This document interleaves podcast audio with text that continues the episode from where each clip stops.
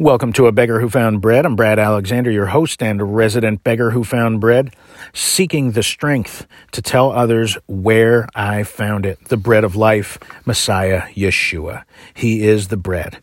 I am the beggar.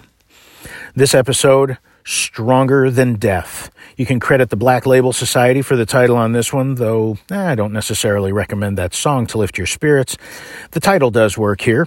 Black Label Society was formed by Zakk Wylde, who also played a little guitar for a dude named Ozzy Osbourne. Eh, don't have much else to say about that because I'm kind of stoked about today's topic. I'm really stoked about it and want to jump in. And it's not about the music anyway, it's about the message stronger than death.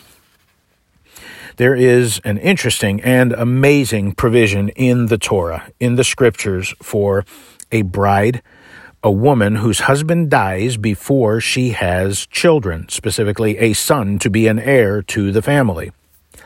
If there's a brother who has no heir, he is to marry the widow and together have an heir to the family. This is absolutely a picture of God's grace and mercy, certainly for the woman as well as for the family. It's called the Goel in Hebrew, the law of the Goel. And that word Goel means redeemer. The explanation of this is found in Deuteronomy chapter 25, beginning at verse 5. If brothers dwell together and one of them dies and has no son, the dead man's wife is not to be married outside to a stranger. Her husband's brother is to go to her and take her as his wife and perform the duty of a brother in law. Now, the firstborn that she bears is to carry on the name of his dead brother, so that his name will not be blotted out of Israel. But if the man does not want to take his brother's widow, his brother's widow is to go to the elders at the gate and say, My brother in law refuses to carry on his brother's name in Israel. He is unwilling to perform a brother in law's duty for me. Then the elders of his town are to summon him and to speak to him. And if he stands firm and says, I do not desire to take her, then his brother's widow is to come to him in the sight of the elders, pull his sandal off his foot, spit in his face, and reply, So will it be done to the man who does not build up his brother's house. Then his name is to be called in Israel the house of the pulled off sandal. The first son, born to the Goel, the kinsman redeemer, is to be the heir of the brother who died. So, though he is dead, there is an heir to carry on his name. All subsequent children are those of the Goel, the kinsman redeemer. There's an exchange between the Sadducees and Yeshua about this, where the Sadducees, who do not believe in resurrection, try to trick Yeshua. Uh, it's found in Matthew 22. It's also in Mark chapter 12. And the Sadducees spell out this scenario where there were seven brothers. The first married a woman and he died with no heir. So the second married her and also died with no heir. The same happens with all seven brothers. And so they ask, which brother's wife is she at the resurrection? And Yeshua responds in uh, Matthew chapter 22, verses 29 through 32. But answering, Yeshua said to them, You've gone astray because you don't understand the scriptures or the power of God. For in the resurrection they neither marry nor are given in marriage, but are like angels in heaven. But concerning the resurrection of the dead, haven't you read what was spoken to you by God, saying, I am the God of Abraham and the God of Isaac and the God of Jacob. He's not the God of the dead, but of the living. So Yeshua calls them out for their deceit and their lack of understanding of Torah. Uh, there are two examples of the law of the Goel which occur in the genealogy of Messiah Yeshua, where the Goel provision happens. And so we read of it in the account of Ruth, certainly, probably most notably or most well known. her husband Mahlon, the son of Elimelech and Naomi, died before they had children. So Ruth went to Bethlehem with Naomi, her mother in law, where eventually Ruth would be redeemed by a Goel, a kinsman redeemer, Boaz. He's a member of her, her husband's family, and together they will produce an heir. So, how awesome is it that Ruth's Redeemer is found in Bethlehem, the house of bread, where we know the Redeemer of mankind was born, Yeshua HaMashiach. Uh, there was actually one person who was closer to Elimelech and Naomi's family, um, who would have been the Goel, the Redeemer. Boaz explained to this ma- name, and the guy in Scripture is uh, his name does not appear. He's just referred to as the Goel. But he, uh, Boaz explains to him that he's responsible to redeem Naomi. She was a widow, and her sons died without heirs. And it, with her, he was also to redeem her daughter in law, Ruth. Well, the man declines. He's concerned actually about an heir for himself. He knows that the firstborn son would be considered Mahlon's heir. And in, in Ruth chapter 4, we read in verse 7 the man removed his sandal and gave it to Boaz. This was a sign that he yielded his responsibility as Goel to Boaz. And Boaz is the kinsman redeemer. The other place in Yeshua's genealogy where we see uh, the the provision for the Goel is actually with Judah and Tamar. Now, this situation didn't play out as probably we might have tried to script it, um, or that we we might expect when we when we read through it. And yet, Adonai turns man's messes into miracles, leading to Messiah. You can read about it. It's in Genesis 38. Read through the entire chapter. Quick nutshell. And What we see is Judah's firstborn son, Ur, marries Tamar. He dies before having an heir. And actually, as you read it, Adonai took Er's life because he was evil. So he didn't have an heir. Then the same happens with Judah's second son, Onan. Adonai takes his life before he has an heir uh, through Tamar because he also was evil. So Judah tells Tamar that his youngest son, Shelah, will marry her. She just needs to wait for him to become of age. Judah was actually scared for his son Shelah that the same fate would befall him, so he was kind of trying to manipulate the situation and, and hold things off. Adonai Elohim, the Lord our God, is going to accomplish his will. See, Messiah would come through the tribe of Judah. He was going to come from Judah. And so, in what is really uh, maybe a, a difficult situation to wrap our minds around, Judah becomes the redeemer of his disobedient sons and fathers twins with Tamar.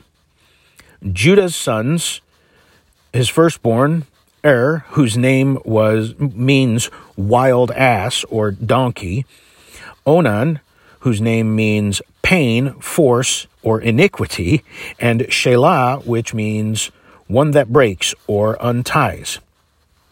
So, through Judah, Adonai redeems the wild, unrestrained of pain and iniquity, those who break or untie themselves from Torah. The twins born of Judah and Tamar are Perez and Zerah. And those names mean bursting forth and brilliance, respectively. And it is Perez uh, bursting forth who is mentioned in the lineage of Yeshua.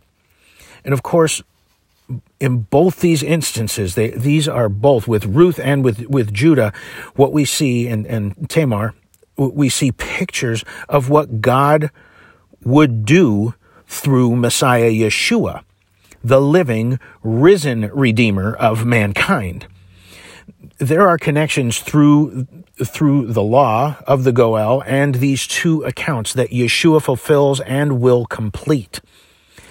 Certainly, we see in Judah a picture of Messiah as God's children were disobedient, unrestrained, full of iniquity, and breaking from Torah.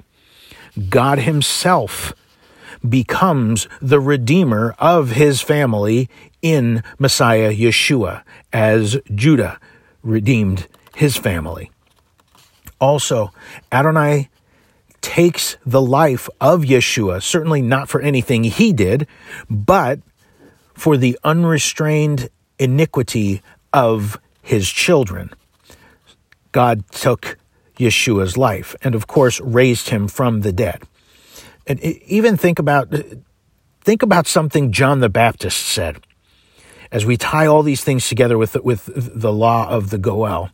And uh, the statement has always it seems to me as this just this wonderful statement of reverence and humility regarding Yeshua. And in Luke chapter 3 and also in John 1, John the Baptist says that there's one coming after him, Yeshua, whose sandals he is not worthy to untie. That's an incredibly reverent and humble thing to say. But also consider this John is related to Yeshua, they, are cousins.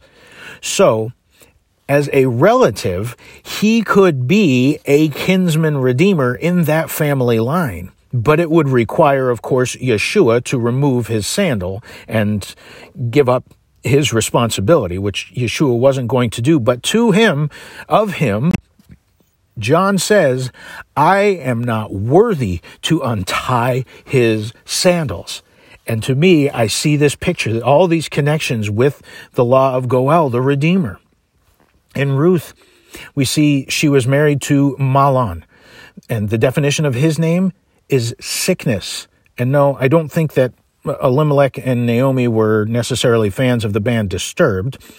Um, Boaz who is from Bethlehem, is a picture of Messiah. And you can see that, and that, that is uh, very easily displayed as you read the story of Ruth and Boaz. He is a picture of Messiah. And his name means strength is within him. So he, Boaz, redeems Ruth from Mahlon sickness. They have a son, Boaz and Ruth, and his name is Obed, the firstborn. His name is Obed, and that name means servant of God. So when I say Yeshua will complete the law of Goel, what I mean by that is this. We, the whole of Israel, Jew and grafted in Gentile, we wait as a bride for the bridegroom to return. He is our kinsman redeemer. We wait, even as Tamar waited for Shelah. But we know this. Even as it was Judah himself who redeemed her, it will be God himself who redeems us through Yeshua. And he will redeem us completely. It's even as the apostle Paul wrote to the church in Rome that we eagerly await the redemption of our bodies. We're waiting for that redemption, our Redeemer to come, the kinsman Redeemer.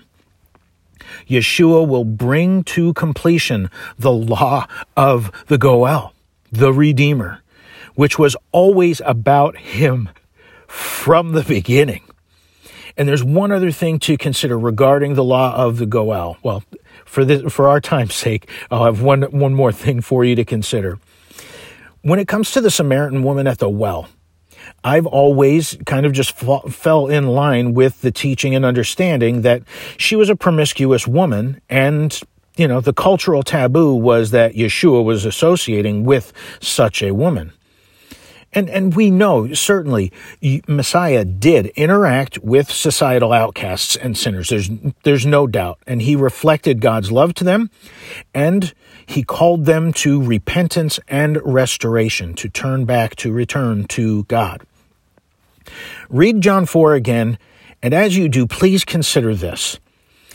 The woman whom Yeshua tells he knows she has had five husbands, and the man she's with now is not her husband. that woman was not a bed hopping woman in constant, unfaithful, ungodly relationships. Because think, think about this.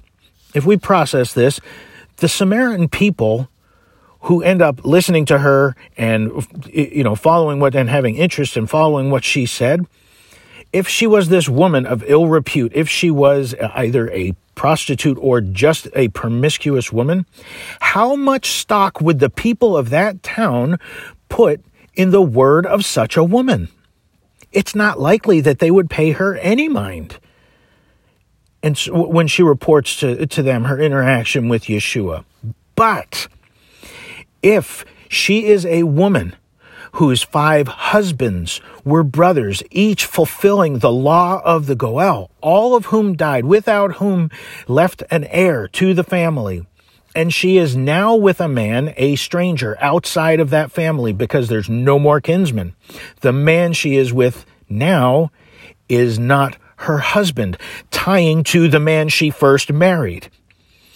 Yeshua is not calling her out, I don't believe, for being pardon my language, I don't think he's calling her out for being a whore or a slut, but he is telling her he knows of her struggles, whether she is a barren woman or just had not conceived with each of the kinsman redeemers, failing, they each failed to truly redeem her. He introduces himself to this woman as the Redeemer he introduces himself to her as Messiah, her true kinsman redeemer, who will complete all of it. How awesome is Adonai Elohim? He is our Redeemer. And I know, even as Job wrote, my Redeemer lives, and my eyes will behold him and not another. Father, thank you for redeeming us. Thank you so much for the law of the Redeemer and that Yeshua is the fulfillment of and will complete that good work. Yeshua from Bethlehem, the house of bread. He is the bread of life. We need to let other hungry souls know where to find this bread. So let's tell them of the bread of life, Messiah Yeshua. He is the Redeemer. He restores and makes all things whole. Let's go out and give him heaven.